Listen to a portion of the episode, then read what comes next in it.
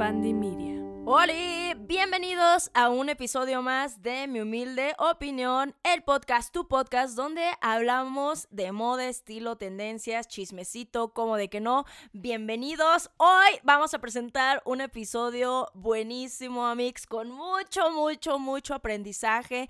Si a ti no te gustaba la química en tu escuela, no te preocupes, porque aquí te vamos a dar una clase express de tejidos, de textiles, de materiales y de todo que te va a gustar y con el que mira, se la van a pelar todos tus profesores que decían que eras un inepto para la química. ¿Cómo de que no? Tenemos un invitadazo de lujo, así que vamos a empezar.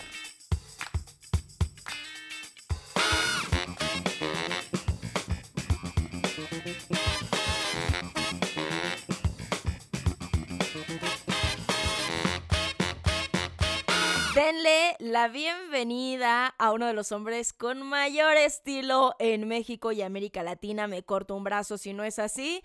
Cristóbal, bienvenido. ¡Woo! Hola, bebé, de nuevo. De nuevo. Es la segunda vez que Chris viene aquí al podcast, nos acompaña por petición de todos sus fanáticos. Aquí te amaron, bebé. El primer capítulo que hicimos fue en la primera temporada de nuestras aventuras en el Tianguis. Y de ahí quedó una plática ahí en el aire de hablar de justamente de los textiles, la composición, la contaminación y todo el pedo que hay detrás de la ropa. Así que muchos te exigieron. Para quien no lo conozca, Cristóbal en redes sociales lo encuentran como Lagartija Nick, así es, como la canción de Bauhaus. Y él es un fashionista, emprendedor, empresario y además químico. ¿Químico exactamente de qué, bebé? Soy ingeniero en ciencia de materiales. ¡Ah, perra!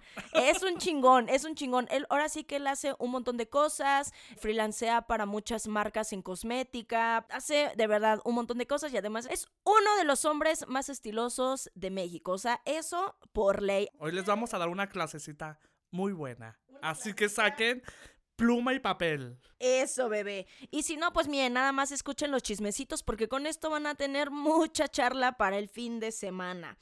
Hoy vamos a estar hablando de la química en la moda, porque a veces uno piensa que solamente son telas y ya, y nunca vemos, nunca nos preguntamos qué hay más allá, pero hay cosas bien interesantes que queremos compartirles el día de hoy. Así que nada, vamos a empezar con un tema que ustedes piden mucho de, es que Ale, ¿qué fibra es mejor? ¿Qué fibra me conviene? ¿Qué compro? ¿Qué tipo de textil? Amix, hay en este mundo, para aventar de tipos de textiles, hay un montón de fibras súper bonitas, pero sí vamos a decir, no sé tú qué opinas, Chris, que las mejores fibras que uno puede escoger son las naturales. Totalmente de acuerdo, ma'am. En este panorama de fibras hay dos tipos. O sea, son las naturales y las sintéticas. Las naturales que son las que provienen de origen natural, evidentemente, como algodón, seda, lino, lana, etcétera. Y las sintéticas, pues las que ya conocen. O la más conocida, que es el poliéster. En general, o sea, si ponemos este como gabaje de fibras, ¿cuál es la mejor? Uno, ¿cómo toma la decisión de portar un textil?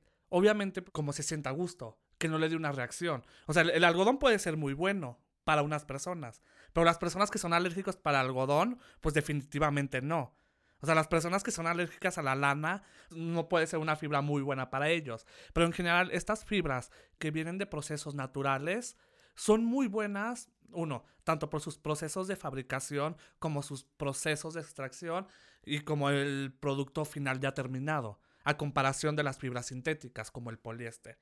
O sea, si evaluamos esas dos, tengan en cuenta, el algodón es una fibra natural, proviene de la planta del algodón, a comparación del poliéster. El poliéster proviene del petróleo.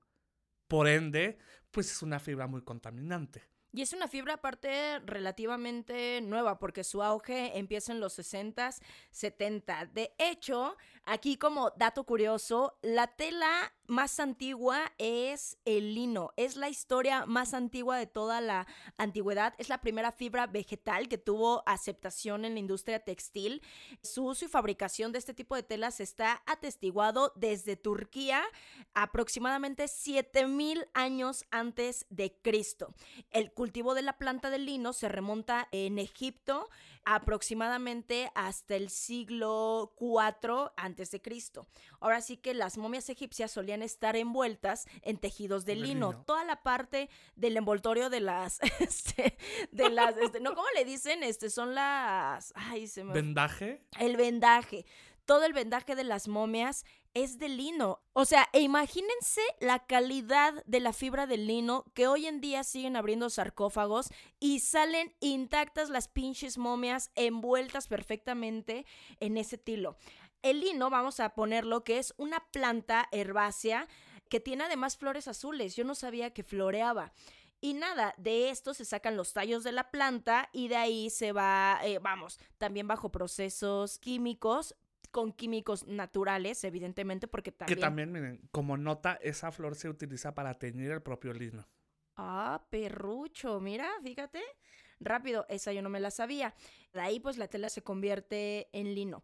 El lino es una de las calidades más altas que podemos encontrar en textiles. Se considera una fibra natural sostenible porque su cultivo es ecológico, sin pesticidas, sin fertilizantes y es sumamente resistente a las plagas. Además se procesa sin sustancias químicas. O sea, la verdad es que el lino es una chulada. Yo desde hace años, siempre les traía prendas de lino, les hablaba. Ahorita de hecho tuvo un boom. Ahorita como que está muy popular en tiendas y todo el pedo. Y luego el lino es a veces muy incomprendido, el pobrecito, porque se arruga mucho. Pues sí, definitivamente. O sea, es una fibra natural. O sea, las fibras naturales no tienen tantos procesos químicos como las fibras sintéticas. O sea, si ponemos como evaluar estas dos cosas, ¿cuáles prendas se arrugan más? Las naturales. Las naturales. Como el algodón. El algodón, o sea, tú lo lavas, ya, de algún modo pues lo tienes que planchar si te gusta planchar, si no, pues así lo dejas. Y comparas como el poliéster lo cuelgas, 1 hora se tarda en secar y lo vas y lo vuelves a colgar y te lo vuelves a poner. No hay necesidad de planchar. O sea, es un fenómeno químico que pasa dentro de las fibras naturales. ¿Cuál es alguna de tus favoritas? Primeramente el algodón por comodidad y por precio. También, definitivamente. También es de mis favoritos. Porque si ponemos seda... O sea, también la seda es muy buena, pero es muy cara. Espérate. Cara para algunos, porque para nosotros que estamos, mira, bien introducidos en la paquita y en el tianguis, perro, por eso es una de mis favoritas, porque yo la consigo al por mayor. Sí, güey, el otro día aquí hice un personal shopping, estaba viendo los costos de seda en Saks, y, o sea, ya con descuentos, o sea, 6,000 pesos, ya algo sencillito. Yo, a la madre, no. Sí, totalmente, wey, pero pues nosotros entendemos eso, porque nosotros encontramos seda muy barata. Exacto. Y seda que ha pasado por muchos procesos, obviamente, tanto de lavado, como procesos químicos que ha tenido durante su fabricación y no ha tenido daños. Y posiblemente no va a tener daños. Comparamos como los precios del algodón y la seda, pues se elevan. A pesar de que México no es un productor de seda. Gana más el algodón por la comarca lagunera. Si lo vemos, no hay seda en México. No. No hay seda. No, también el algodón. Además, me gusta mucho el algodón porque el algodón me recuerda al huevo y a las papas. ¿Y tú qué? ¡Qué bizarro! ¿Por qué? Te voy a explicar mi analogía, güey. Es que el algodón se puede transformar en un chingo de cosas. Desde una camisa muy suave hasta un par de jeans, hasta una chamarra. Ah, sí. Se puede teñir. O sea, siento que puedes jugar muchísimo con el algodón. Y por eso los huevos, güey. Porque el huevo lo puedes hacer revuelto, estrellado, en galletas. Las papas las puedes hacer a la francesa, en pastel, en guisado. O sea, así es mi analogía, güey, a todas. Y güey, yo por eso me quedé, güey, ¿qué es esto, güey? ¿A poco se come el algodón? Pendeja. De esto, estos culeros me van a hacer un chingo de bromas, güey. O sea, me van a hacer chingos de bromas de las papas y el huevo. Bueno, ya los conozco. Pues sí, mira, fíjate, o sea, hablando de eso, el algodón es una fibra muy versátil. Es muy versátil. Que se puede transformar en muchas cosas. Y se pueden obtener muchas cosas del algodón. Lo más común, y como podemos sentir el algodón, son las playeras blancas que venden la mayoría de las... como estas marcas de interiores. O sea, ese es algodón. Pero si lo vemos ahora en otra cosa, también puede ser mezclilla. Y si lo vemos en otras cosas, puede ser parte de las gabardinas. De bolsas, de forros. Ay, no. Y mucho. Aparte el algodón tiene una versatilidad tan buena que se puede combinar como con otras fibras. Como puede ser con el poliéster. Si algunas personas se han fijado en sus etiquetas, que viene de ahí la composición, bueno, de la fibra. O sea, puede ver 50% algodón, 50% acrílico, 50% algodón, 50% poliéster, o dependiendo del porcentaje. Y eso no pasa con otras fibras, como con el lino o como con la seda, que no las puedes combinar. El algodón sí. O sea, por eso es tan factible la producción de algodón a nivel mundial. O sea, si vemos como todo eso, ¿qué hay más en la industria? Pues es algodón. ¿Por qué? Porque siempre se ha utilizado, digamos que es lo más fácil y económico de tener y de vender, obviamente, y que la gente pueda aceptar. O sea, porque si vamos escalando como costos, o sea, el algodón siempre se ha producido y es muy barato. Obviamente, pues más adelante vamos a compartir otros datos que son más catastróficos del algodón, pero en general es eso. El lino porque no es tan comercial, porque es más caro producirlo. ¿Por qué la seda no es tan comercial? Porque no es tan fácil producirlo. ¿Y qué hacen con el algodón? Teniendo como esa vertiente de que sí, es una fibra natural, pero también le pueden dar otros toques, pueden hacer otro tipo de fibras, o sea, con diferentes composiciones. Tan es así que se puede combinar, también se produce como en mezclilla, la mezclilla se mide en onzas y ahí depende del tamaño de la cantidad de algodón que tenga la mezclilla. O sea, hay muchas cosas a comparación de como la seda, el lino, la lana, que no se pueden combinar tanto. Bueno, combinar en procesos productivos. Porque definitivamente se hacen como un hilado de acrílico con algodón, pues sí se puede.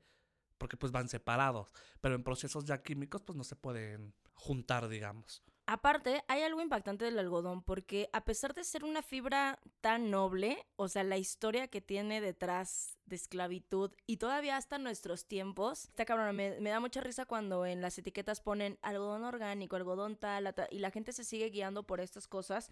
Y hay que entender también todo lo que hay detrás. Después de la guerra civil en Estados Unidos, en ese periodo como entre guerra civil y posterior, mucho antes de que empiece como la independencia, todos los campos de cultivo al sur de Estados Unidos que eran trabajados por esclavos negros y que además eran jornadas laborales de trabajo de hasta 15 horas, con golpes, al rayo del sol, sin comer. De hecho, de la película de 12 años de esclavo, o sea, creo que hay un libro donde un ex esclavo relata cómo justamente se vivía en estos prácticamente campos de concentración de algodón. Y actualmente todavía hay una lucha interminable porque se dice que en China hay plantíos gigantescos de algodón donde la gente todavía prácticamente viven en esclavitud.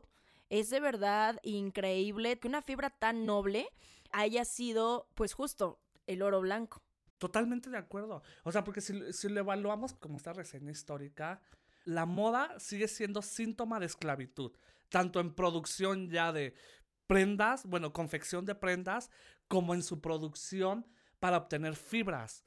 Las empresas tienen unos procesos internos, administrativos, que son muy fuertes. No sé cómo trabajan en ese aspecto, pero sigue habiendo esclavitud en pleno 2022. O sea, la moda, de que puede ser algo que se presenta como algo muy bonito, tiene esclavitud en sus procesos de obtención de la fibra como en sus procesos finales. O sea, hay dos cosas. Porque antes se le llamaba el oro blanco. En efecto, era tan bonito ver una flor de algodón. Una flor de algodón que todo el mundo se quedaba sorprendido de que, ¿qué es esto? O sea, ahorita lo entendemos porque pues ya lo vemos en todos lados. Hasta para decoración nos sirve la flor de algodón. Y es precioso. Es precioso. Pero antes, cuando se comenzó a ver algodón, cuando se comenzó a hacer prendas de algodón, pues era un proceso, digamos, orgánico. Antes sí era orgánico. Ahorita, no. Sí, evidentemente hay los dos procesos, la obtención del algodón orgánico y de la obtención del algodón convencional, que es el que la mayoría de las empresas utiliza y que es, pues obviamente como todo esto, las empresas quieren siempre más y sus formas de producción cada vez son más bajas. Entre ellas se encuentra esclavitud, contaminación y pues demás cosas, la utilización de máquinas. Si comparamos como el algodón convencional y el algodón orgánico, ¿por qué dura mucho más una playera de algodón orgánico? Uno, la parte fundamental de esto es que el algodón se debe ser recolectado a mano. ¿Por qué? Porque la fibra es muy larga. Y eso, al tener una fibra muy larga, lo hace de mejor calidad. Y hasta en el tacto. Si uno toca el algodón común, bueno, el convencional, con el algodón orgánico es muy diferente con solamente tocarlo. Y si lo vemos más interno, ¿por qué le da esa propiedad? Porque la fibra es larga y mantiene toda la fibra. O sea, ¿como en un solo hilaje? Exacto. Y no es como el algodón convencional. ¿Cuál es el primer proceso de la obtención del algodón? Que es la recolección. En el algodón convencional lo que hacen es que lo extraen con máquinas. Con máquinas. Y al extraerlo con máquinas es como arrancan, destrozan. Y aparte se desperdicia mucho más algodón. Y va más contaminado, o sea, no contaminado con químicos, sino que va contaminado ya con tallo, hoja, o sea, la comparación de lo que pasa con el algodón orgánico, que el algodón orgánico nada más es la flor. Se extrae la flor, que es toda la fibra, y en el otro pues va con hojas, se tiene que poner en un proceso. También ahí el costo, el trabajo manual de quitar la flor y de cuidar justamente toda la fibra. Totalmente, o sea, eso se eleva. ¿Por qué el algodón orgánico es más caro? Porque su proceso de obtención es mucho más caro que el común. El común es en masas. ¡Fum! Vamos sacando todo. Limpiamos, hilamos y ya producimos telas. Y ya después alguien más se encarga de patronar y todo eso.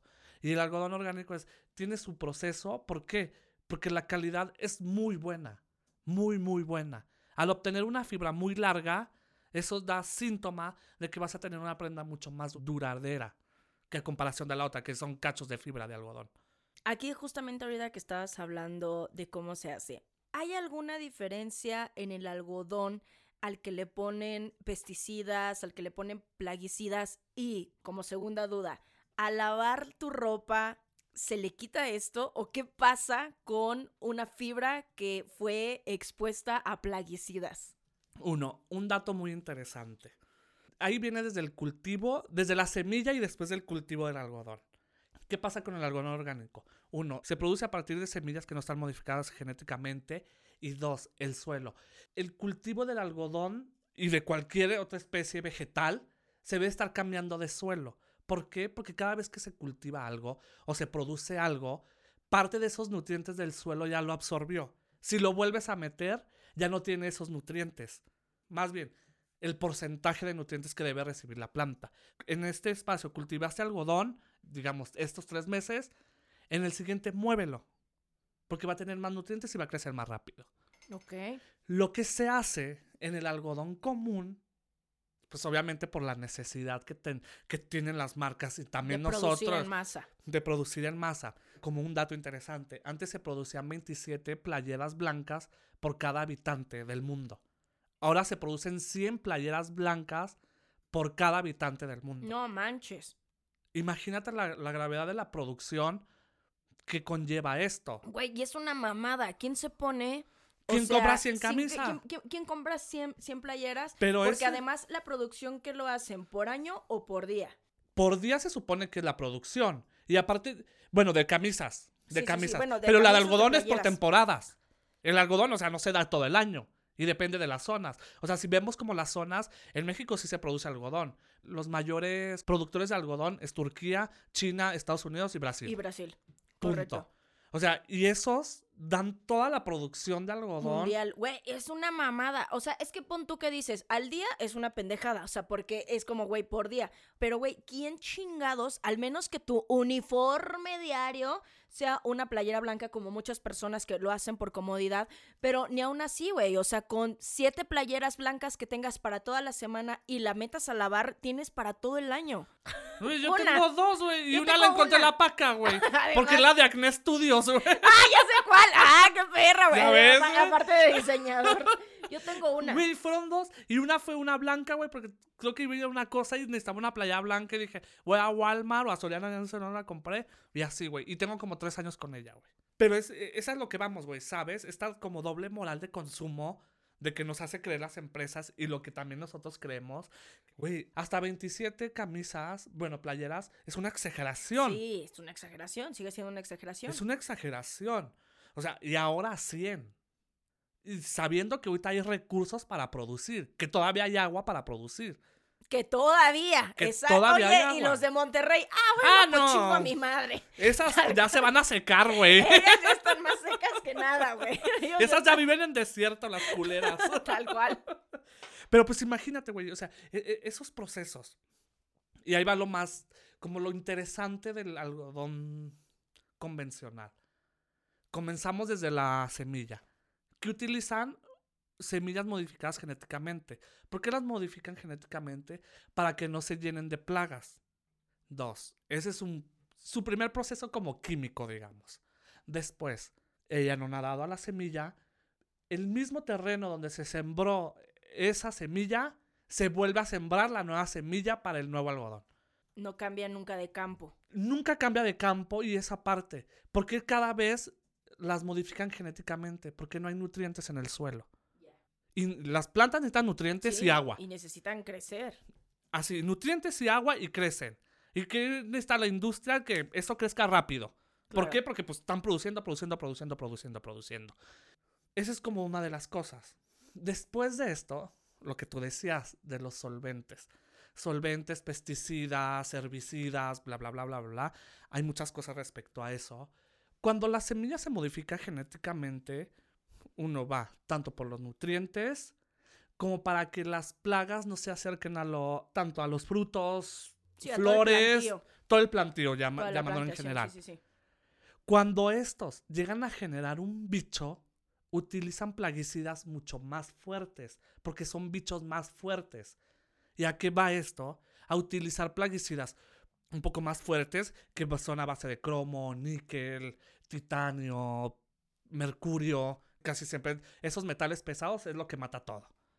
Pero de algún modo, pues no se va de la planta. Claro.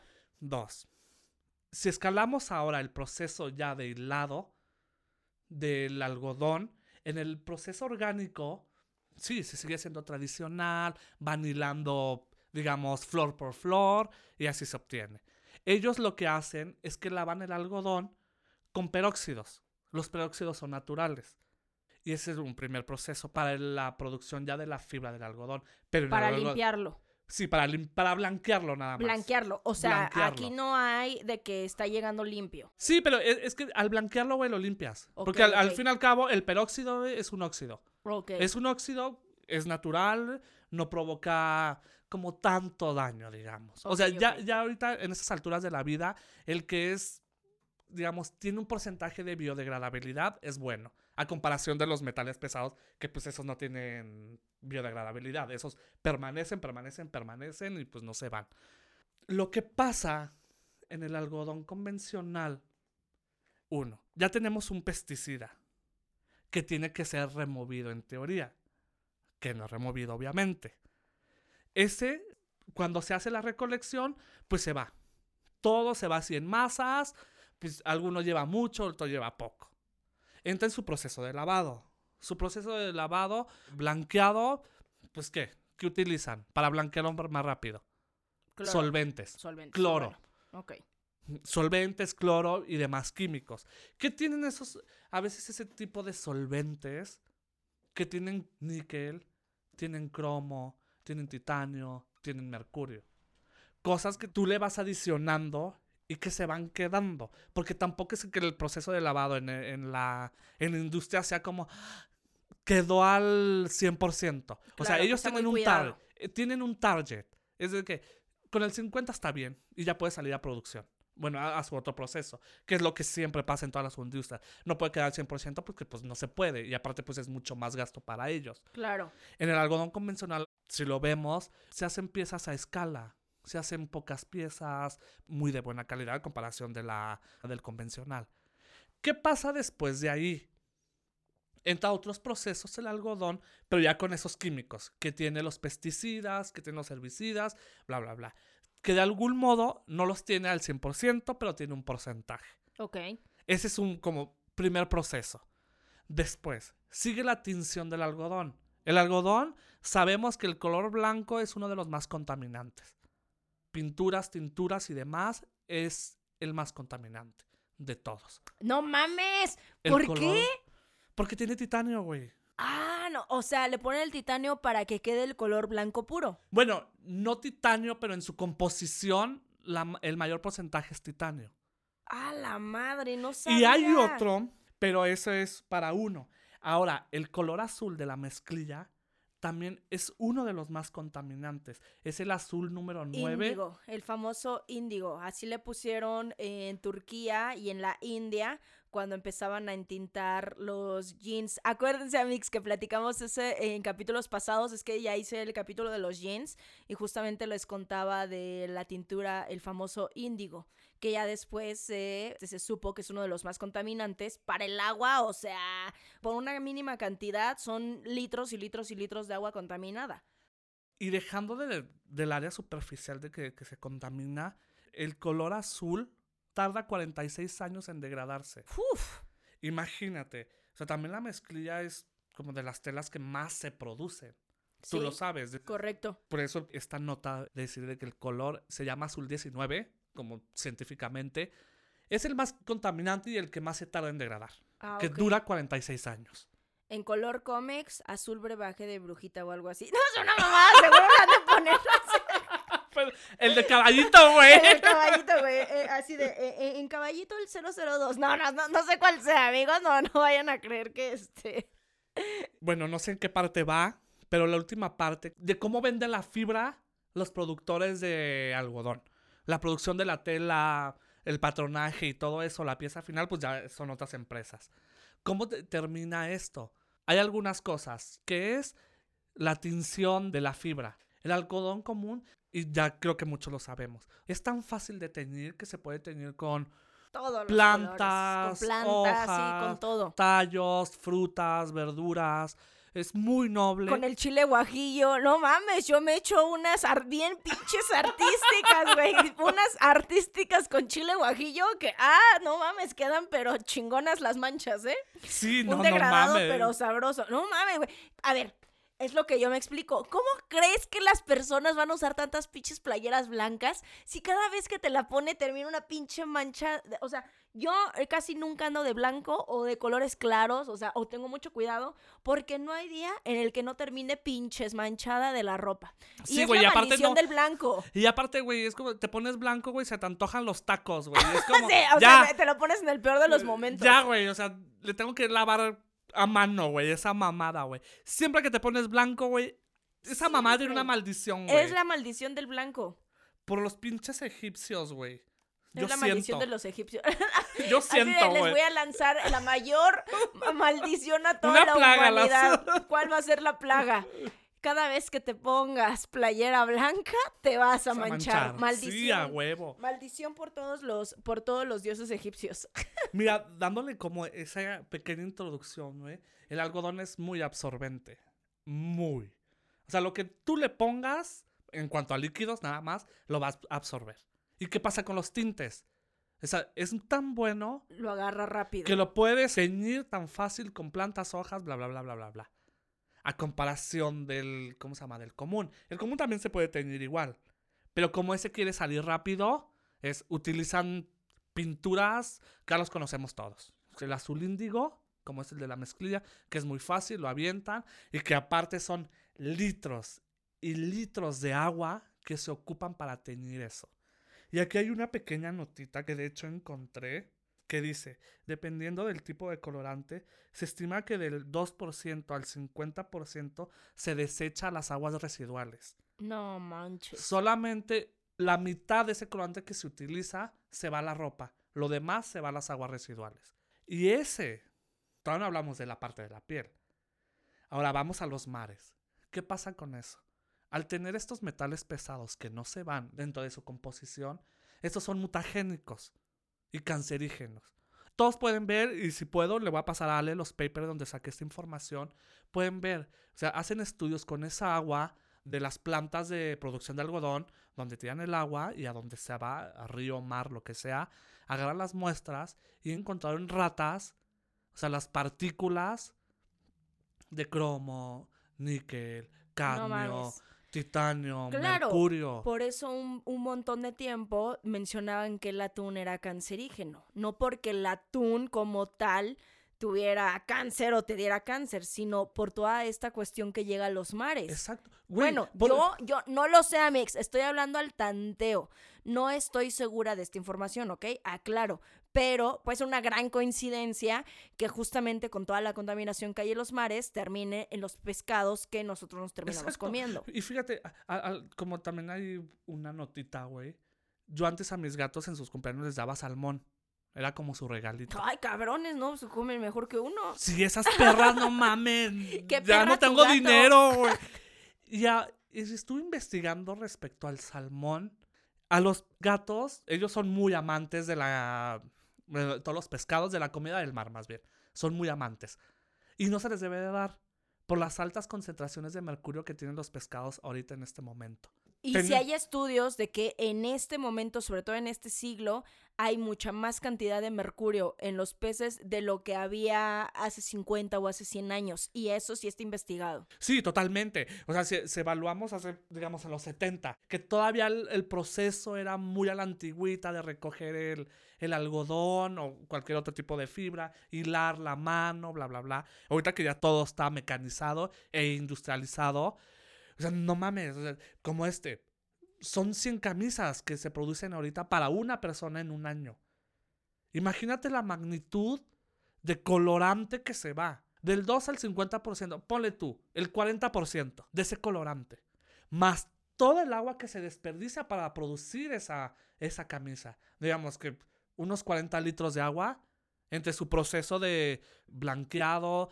Bueno, de limpieza, de blanqueado y después de... Sí, de riego también, o sea... Justamente la importancia de que el consumidor no sea un esclavo de las compras. O sea, ahí también está una respuesta. O sea, y por eso la cuestión de decir, güey, a ver, ¿vas a dejar de comprar? No va a pasar, güey. O sea, nadie va a dejar de comprar. O sea, a mí me chocan este tipo de contenidos donde satanizan a las personas que compran o tal. Pero sí es... Y tampoco lo satanizo. Mira, si compras en exceso, tu pedo. Al final de cuentas, mía, nos va a llevar a toda la chingada por igual y el mundo se va a acabar, güey. O sea, eso de por ley.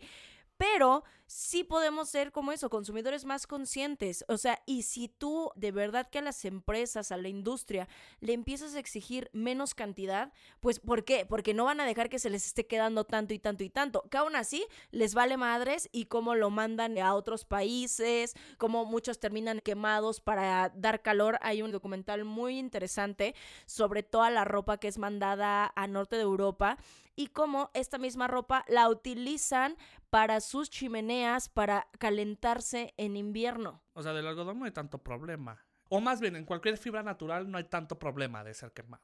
Pero en las sintéticas sí hay bastante problema. ¿Y qué es? Si hablamos como de quemar, en la química se llama combustión. ¿Y qué se necesita en la combustión? Se necesita oxígeno. ¿Qué es la materia orgánica? Es carbono, hidrógeno, oxígeno y nitrógeno. Y hay otra cosita que no me acuerdo. Reprobado. Tiene 0, güey. 0 en química. Las fibras sintéticas, la mayoría vienen del petróleo. Correcto. Si lo vemos así, ¿qué produce una combustión de una materia orgánica? ¿El fuego? O sea, el fuego es la combustión, literal. Okay. Pero ¿qué produce el quemar una fibra orgánica? Gases. ¡Ay, bro! Tiene 10 la culera. Tiene 10 alumnas. ¿Y qué gases produce? Pues gases químicos. Pero en materia orgánica. Nah, pues no sé, bebé. Todo el mundo... ¡Te lo dije ayer! ¡Ya dilo! No. Oye, uno alzando la mano. Yo, pregúntenme a mí. ¿Qué produce la combustión de la materia orgánica? Produce CO2 y agua. Agua, tengamos en cuenta que hay tres formas del agua, que son sólida, líquida y gaseosa. Obviamente no la producen ni sólida ni líquida. O sea, esta se va en forma de vapor. ¿Qué produce la combustión de una fibra o de una materia que, digamos, no viene de procesos naturales? Produce gases de invernadero, produce y expide metales pesados, obviamente no de la fibra, pero sí de sus colorantes. O sea, tengamos en cuenta, la mayoría del poliéster, todo está teñido. Estos, ya hablamos de los colorantes, de lo que vienen los colorantes. Evidentemente, si comparamos como los puntos de fusión, los metales, ¿a cuántos grados funde una fibra de poliéster? a los 200 grados. ¿A los cuántos grados se puede fundir un metal? No. El acero, así que es el más bajo, a 1500. A 1500. Obviamente no, la flamabilidad de eso pues no le da la vida para poder descomponer algún metal, ¿sabes? Si tenemos metales en sus procesos de teñido, esos de algún modo todavía pertenecen a la prenda y se quedan dentro de la prenda. En el lavado, por más que tú los laves, se van yendo poco a poco. ¿Por qué? Porque pues esas tienden a absorber también todo y se quedan entre sus fibras, se quedan entre sus composiciones y demás. Al ser quemados, también estas se liberan. Se liberan, ¿por qué? Porque no alcanzan a fundir. Y eso, dejando los gases de invernadero, esos metales pesados también se quedan dentro de la atmósfera o también en el ambiente donde puede estar pasando la combustión de esas prendas. No, güey. Y estos en Europa que además lo incendian en su casa, bueno, se quedan en sus pulmones. Sí, no manches. Y aparte, fíjate... Y de hecho, perdón, bebé, ¿sabes qué vi en este documental? Que muchas de estas personas, muchas de las embarazadas estaban teniendo mutaciones por todo lo que estaban respirando y que estaba directamente, los doctores habían analizado que estaba directamente conectado a los gases que estaban respirando por la ropa. Sí, exacto. Es lo mismo que pasa con el mar. Si se hace un estudio con una rata, es porque nosotros tenemos parte del ADN parecido. Muy parecido al de la rata. Muy parecido. O sea, vamos a evaluar. Somos ratas de dos patas. Solamente cambia eso, güey. Exacto. ¿Cómo se hacen los estudios para ya entender como el comportamiento de los humanos? Primero, ¿qué comienzan? Con ratas. Ratas, monos, cerdos pigmeos y enfermo terminal. Para saber el comportamiento de lo que está pasando en el organismo con diferentes experimentos, evidentemente. Si evaluamos lo que hablamos hace rato de las pinturas con el mar, pasa lo mismo con los humanos. Nuestro metabolismo tiende a absorber todo. No podemos dejar de respirar, pues, obviamente porque nos morimos. Pero todo esto, digamos como la gasolina, que tiene plomo, que tiene mercurio, siempre lo estamos respirando. No en grandes cantidades, porque no es directo. Pero en estas cosas, como tú dices en este documental que tuviste, que ellos están respirando directo ese vapor, por gases de invernadero. El CO2 no hay tanto problema, el agua tampoco hay problema. Los metales pesados que los ingieres directamente, se va incrustando en todas las partes del cuerpo. El hígado no lo puede procesar. El hígado no los procesa. Los metales pesados el hígado no los procesa.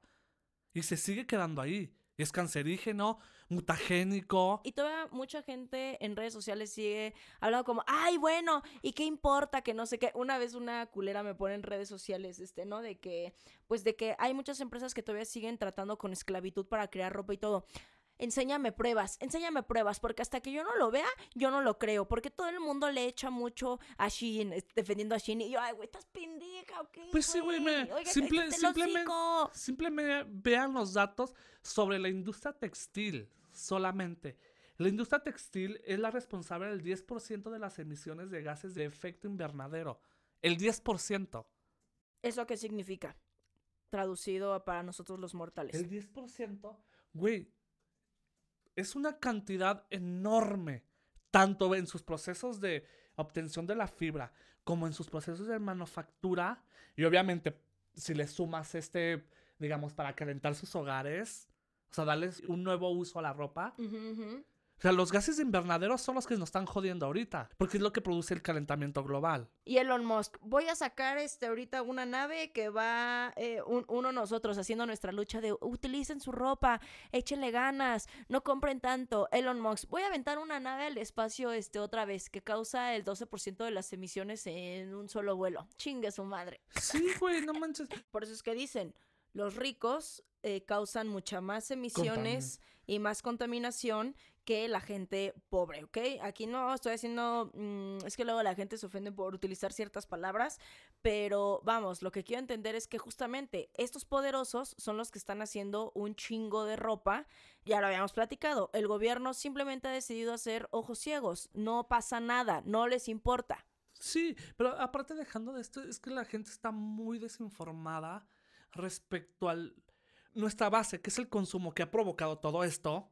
La gente no sabe lo que... Su huella de carbono, su huella hídrica. No sabe qué es eso. Y no lo entiende. Es tan fácil decir, estoy consumiendo esto, estoy bla, bla, bla, tengo esto, bla, bla, bla, viajo en avión, privado, lo que sea. Uy, sí. Tú no lo estás haciendo directamente, pero tú estás promoviendo a que eso pase. Pues, ¿no viste cómo querían cancelar a Kylie Jenner hace poco? De que la culera subió una foto en su Instagram,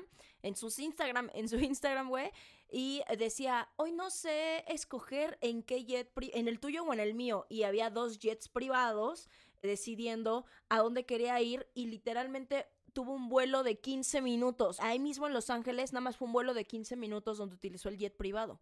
Y que decían, güey, ¿qué te pasa? O sea, causaste la misma contaminación que un vuelo para 300 personas, nada más por no querer meterte al tráfico de Los Ángeles. ¿Qué pedo contigo? Y que decían, ¿no? Y mucha gente, además, mucha gente le estuvo defendiendo en redes sociales. Decía, ay, pues el que tiene, pues ella que puede, pues, o sea, güey, no se trata de eso, se está chingón. Ella, de hecho, ya vive una vida sin problemas, llena de lujos, güey. Y todavía, justamente, ellos se dan el lujo de no preocuparse cuando ellos tienen un poder mucho más grande, ¿no? Pero bueno, ¿ya qué le va a importar? O sea, pues sí, güey. Es más, o sea, las Kardashian. Güey, ellas nada más saben que se llaman Kardashian, güey. No saben lo que está pasando en el mundo, güey. Si los ponemos a escuchar este podcast, no han de entender ni madres. Pues no, güey, porque la no hablan español. Pues sí, pendeja, pero aquí lo ponemos a traducción, güey. Yo lo hago, güey, también. Güey, ellas no van a entender que es una huella de carbono.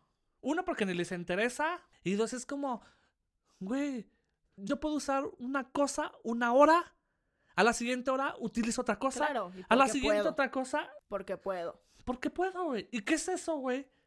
Eso es consumo. Y más, si hablamos de ellas ahora en la moda, se pueden cambiar 20 veces al día. Y no pasó por ellas así lo que ellas está pasando. Ellas sí utilizan sus 100 playeras blancas. Ellas sí utilizan las 100 playeras, güey. Y si les diéramos 200, las utilizan, ellas sí las ocupan. Ellas sí. Pero ellas no tienen una noción, güey, de lo que pasa en la industria, güey. Y no les importa. Y no les importa, güey. La gravedad en el mundo es muy fuerte. Ya no hay agua. La temperatura cada año ya está subiendo 0.5 grados centígrados. Sí, está cañón. Lo que da que no se puedan cultivar muchas cosas. Y se está yendo con tanta rapidez. Es que imagínate lo que platicaba el otro día de los jeans, ¿no? Si a un regiomontano, porque ellos son quienes ahorita están viviendo una de las mayores sequías en la historia del país y en la historia de su estado. Y está cabrona, o sea, tengo una clienta que vive en Monterrey y de hecho me dijo, ahorita me voy a regresar a Veracruz a hacer home office allá porque tengo 2 semanas sin agua. O sea, sin poder lavar trastes, sin poderse bañar, sin poder bajarle al baño. Es realmente una situación bien importante y que a la que le deberíamos de prestar atención. Y es interesante porque me parece que en Monterrey abrió la primera tienda de Shein. Así yo, güey, ¿sabes cuánto gasta de agua? Número uno. Número dos, también en el estado de Monterrey. Güey, no es por echarles. Vas a decir, ah, no mames, Ale, nos aventaste todos los madrazos, ¿no? A los regiomontanos. Sí, no, pero también... Pero los regiomontanos son de los estados de México que más consumen ropa, y es como, güey, un par de jeans, como ya lo platicamos, requiere de 10,000 litros de agua para ser creado, entre todas estas cuestiones, desde que se hace el algodón, desde que se hace, o sea, no solamente para crear el tejido y para hacer el jean como tal, sino el lavado, el proceso de tintado, el proceso de limpieza, el proceso de riego para el algodón, etc, etc, 10,000 litros.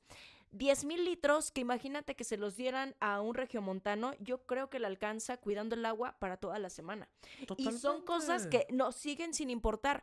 Ya de ahí no nos vamos a meter a otras industrias como es la refresquera, que aquí Chris lleva no sé cuántos años sin tomar refresco. 7, ¿no? 17. 17, a la madre, no, nada más le quité 10. Sí, no, no manches. Lleva 17 años sin tomar refresco. Y literalmente, o sea, le hemos ofrecido y no. Su mayor es, no sé, agua mineral. Ah, sí. Solamente el agua mineral. El agua mineral.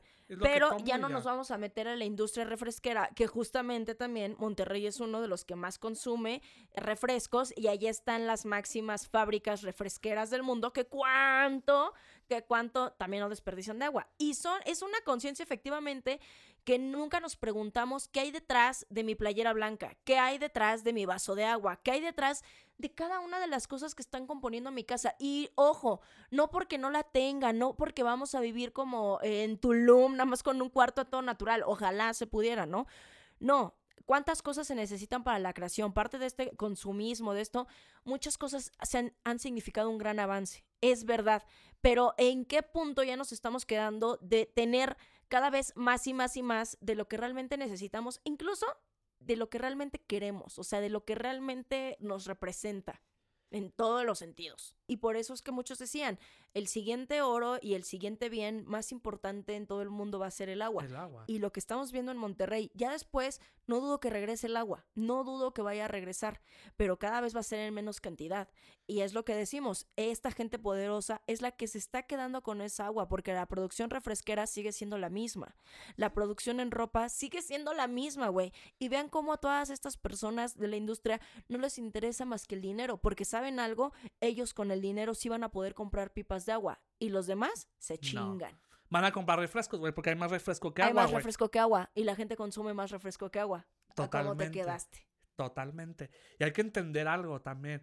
O sea, dentro de todos los procesos de fabricación de un objeto, todos requieren agua. Todos. Todos. Todos. Todos. Llámale medicamento, llámale condón, llámale computadora, llámale galleta, llámale lo que sea. Todos ocupan agua. Ellos no les importa, güey.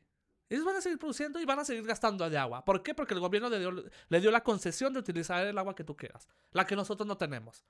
Y probablemente en algunos años en la Ciudad de México nos va a llegar lo mismo. El problema es que aquí somos mucho más que en Monterrey. Correcto. Aquí sí va a haber un problema muy grave. Muy Correcto, grave. Muy grave. Pero aún así, hay colonias, recortes, ¿no? hay colonias como Iztapalapa, por ejemplo. Que siempre ha sufrido de agua. Siempre ha sufrido de agua. Siempre a ellos les ha ido muy, muy mal con el agua. Siempre la han pasado mal. Azcapotzalco ahorita es también de las que más les sufre la llegada de agua.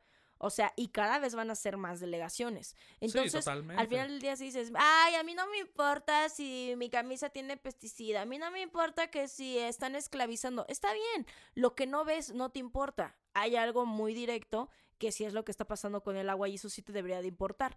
Porque para empezar no vas a tener algo que es vital, porque eso sí se necesita para vivir. Sí, exacto. O sea, si volvemos esto, o sea, la playa no la utilizas para vivir. Exacto. Podremos, el agua sí. Es más, podremos quedarnos sin ropa y no dudo que después no vaya a ser intercambio. O sea, por favor, te cambio yo todos estos jeans por una botella de agua. O sea, eso va a pasar. La gente, sí. Pero la gente es como te digo, no le importa. Todo es tan frívolo en la moda que la mayoría de los que creen que, o sea, la moda es vestirse bien, ir a pasarelas. No, güey. O sea, la moda es lo que tú traes puesto. Correcto. Aunque no tengas estilo, si tengas estilo, bla, bla, bla, bla, bla. Güey, hay que entender. También pasan cosas muy feas dentro de esos procesos. O sea, mucha gente se hace de... Ay, es que no existe la esclavitud. Güey, no mamen. Dentro de los zapatos de Nike, tenis de Nike, se han encontrado notas de los propios esclavos que dicen, sálvame. O sea, hablamos ahora de la producción de agua. A ¡puta! Ver, simplemente aquí, cuando fue el temblor de 2017 que creían que ya no pasaba, resultó que otra vez había una fábrica llena de costureras encerradas trabajando, o sea, a eso que es, no, ella por gusto se encierra ahí, por horas y por gusto no salió de ese edificio, porque estaba temblando. Fue pues por sí, gusto. Queridas, la manipulación de las industrias es, la gente tiene necesidad de trabajar para obtener dinero, exacto, para solventar su vida, y de ahí exacto, las manipulan a... Tú tienes que estar aquí con estas condiciones, no sé qué condiciones, porque en general están claro, muy de la chingada. Y la gente es, güey, mucha gente actuamos por necesidad. Exacto. Y fíjense, como uniendo este tema, es como, ¿qué podemos hacer nosotros con la industria textil? ¿Qué podemos hacer nosotros con nuestros recursos, con nuestras formas, con lo que sea? El reciclaje es una muy buena opción. El reciclaje, el trueque, la compra de vintage, second hand, son opciones muy, muy buenas. Correcto. Y que disminuyen, obviamente, todas las emisiones de CO2, el consumo de agua, va eliminando poco a poco la esclavitud. Si lo vemos a nivel mundial, ahorita está muy de moda eso, y ambos lo sabemos. O sea, el second hand, el vintage está muy de moda, desgraciadamente también está muy elevado. Correcto. Más el vintage que el second hand. Uh-huh. Pero también la gente ha entendido de que, güey, no mames. Hay otras formas de consumo. Güey, lo de Zara salió esta temporada y el siguiente año ya está en la paca, güey. Correcto. No, güey, no mames. Shein, que es una industria nueva. Ya las pacas están llenos de Shein. Está infestado. O sea, yo ya no hay una paca en la que yo no vaya y yo no encuentro algo de Shein. O sea, de verdad, y luego ya te agarra la sorpresa de, ay, qué padre está esta prenda, o sea, honestamente, luego hay diseños muy padres, y ya de repente, pum, ves la etiqueta, y ¿saben algo? Ahí está el futuro de la paca. Cuando me preguntan, no, esto se va a acabar, no se va a acabar porque llegan nuevas y nuevas industrias, y para quien muere por Shein, todo el mundo vamos a terminar vestidos de Shein, porque es lo que nos espera, y ya está en la paca. Todo el mundo, es una industria que va a ser un monstruo, y todo el mundo vamos a terminar vestidos de ellos. No que va a ser un monstruo, que es un monstruo. Es un monstruo ya. O sea, exacto. Yo lo veo, justamente en el podcast pasado hablamos de Shein, y es como, ¿qué monstruo está haciendo para generar ya residuos? Correcto. Cuando antes, como en los 70s, bueno, 60s, 70s, 80s, esa ropa seguía, y sigue vigente. Toda esa ropa sigue vigente. Lo de Shein, güey, ¿cuánto les va a durar? O sea, lo que he analizado es una ropa desechable. Claro. Efectivamente pasamos a una era, y desde muchos años se empezó a hablar del fast fashion, y ahora pasamos a una era de ultra fast fashion. O sea, ¿y qué significa la palabra ultra? O sea, grande, en una extensión, en una magnitud tremendamente amplia. Pero justamente todo esto, o sea, viene acompañado de todos esos desperdicios, de toda esta quema de combustibles, de todo lo peor, todo viene acompañado. Entonces, a cada cosa y a cada industria en el que exista un consumo excesivo, justamente ahí es donde nos podemos hacer todas estas preguntas. De, a ver, ¿necesito tomar refresco diario?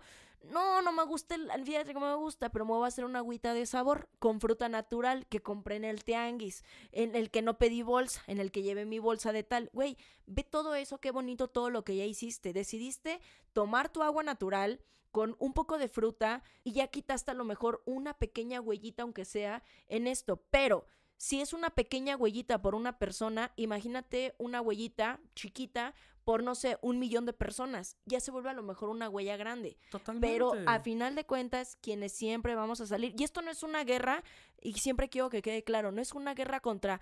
Es que tú consumes fast fashion. No, a final de cuentas yo les voy a decir algo. Los consumidores... muchas veces somos las víctimas de toda la situación que conlleva el capitalismo y el consumismo en exceso. O sea, al final de cuentas, muchas veces no nos queda de otra. Oye, al fin y al cabo, si, resumiendo como esto, ¿quién tiene la culpa de esto? Los humanos. Punto.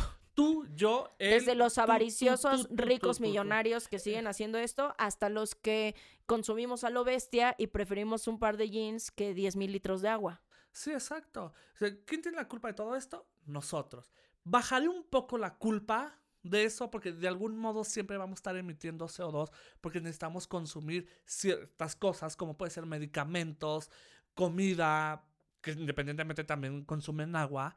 Vamos a hacer conciencia de todo esto, como tú lo dices. ¿Es necesario tomar refresco a diario? No. ¿Tú ocupas comprarte un pantalón de mezclilla cada semana? No, ni de chiste. Yo nada más... quiero preguntarte algo que pregunta mucho la gente y hablando porque también dice, es que también es un químico. ¿Por qué es tan efectivo el vinagre y el bicarbonato para limpiar ropa y por qué no le hace daño ni a la ropa ni a nuestro cuerpo? ¿Por qué es más efectivo que el Suavitel, por ejemplo? Suavitel nunca nos va a dar publicidad. Y ni quiero porque ni lo utilizo. Y ni quiero, de todos modos. El vinagre es un ácido que proviene de formas orgánicas y naturales. El vinagre de donde proviene de frutas, verduras, bla. Al fin y al cabo tiende a ser un ácido que desmancha, pero de origen natural. Ok. El bicarbonato, comúnmente es bicarbonato de sodio. Correcto. Si lo combinas, puede ser un solvente muy bueno para desmanchar. ¿Qué es lo que más mancha la ropa? Uno, la comida. Sí. El sudor. Sí. Poco, pero sí. ¿Qué es lo que más se mancha de la ropa? La comida.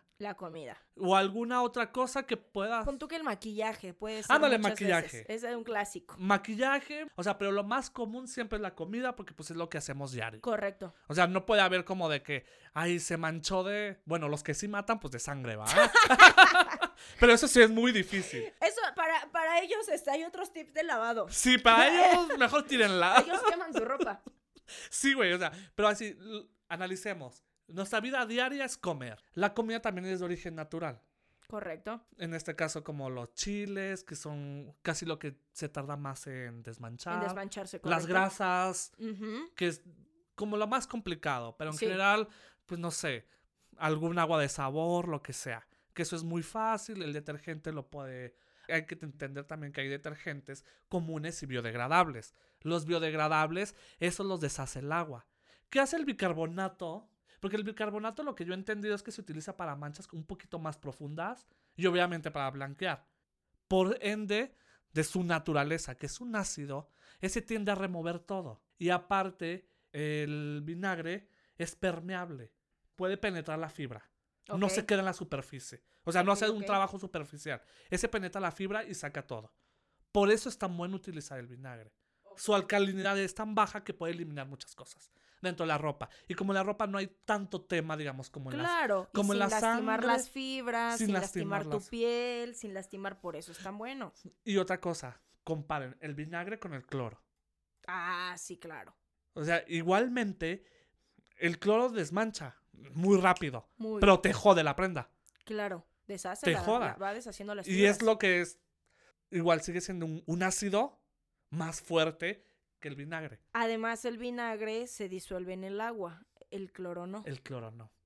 Y el cloro, aparte, maltrata la fibra. Sus emisiones no permiten la producción de ozono. Ah. Atrapa la molécula de ozono y no hay ozono en el ambiente.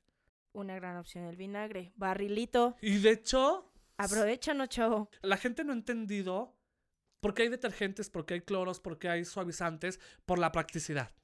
Claro. Porque es muy rápido. Límpianlo, todo esto. Y se limpia.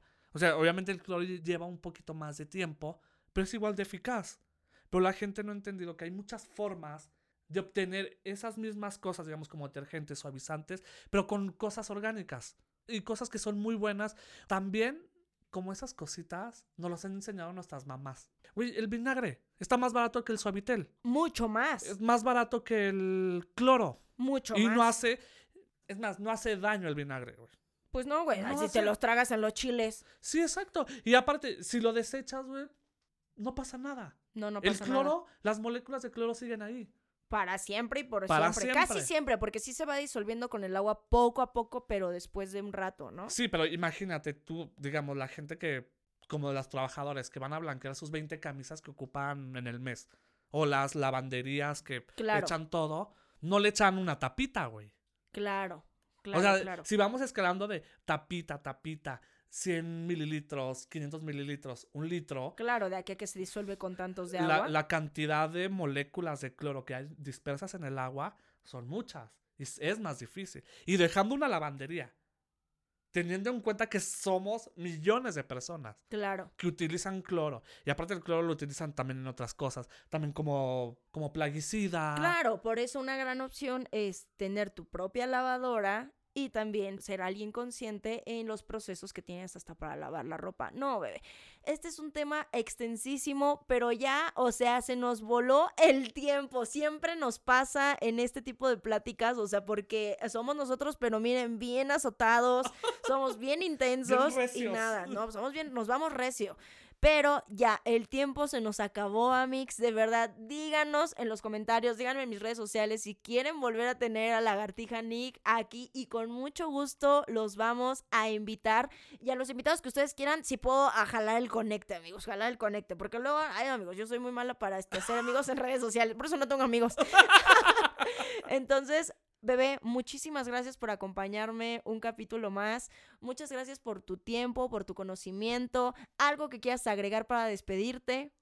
No, pues otra vez, bebé, gracias por invitarme. Y pues espero que les sirva de algo, pues esta platiquita, que es algo bastante consciente de lo que pasa, pues en nuestro día a día. Y que no sabemos, que no entendemos, que nadie nos informa aparte. O sea, sí, la moda es muy bonita, muy bonita, pero tiene cosas horribles. Espero que les sirva y los queremos a todos. No se olviden de seguirnos en todas nuestras redes sociales. Van a encontrar a Cris como Lagartija Nick en su Instagram. Espero que ya pronto se le haga tener el pinche TikTok.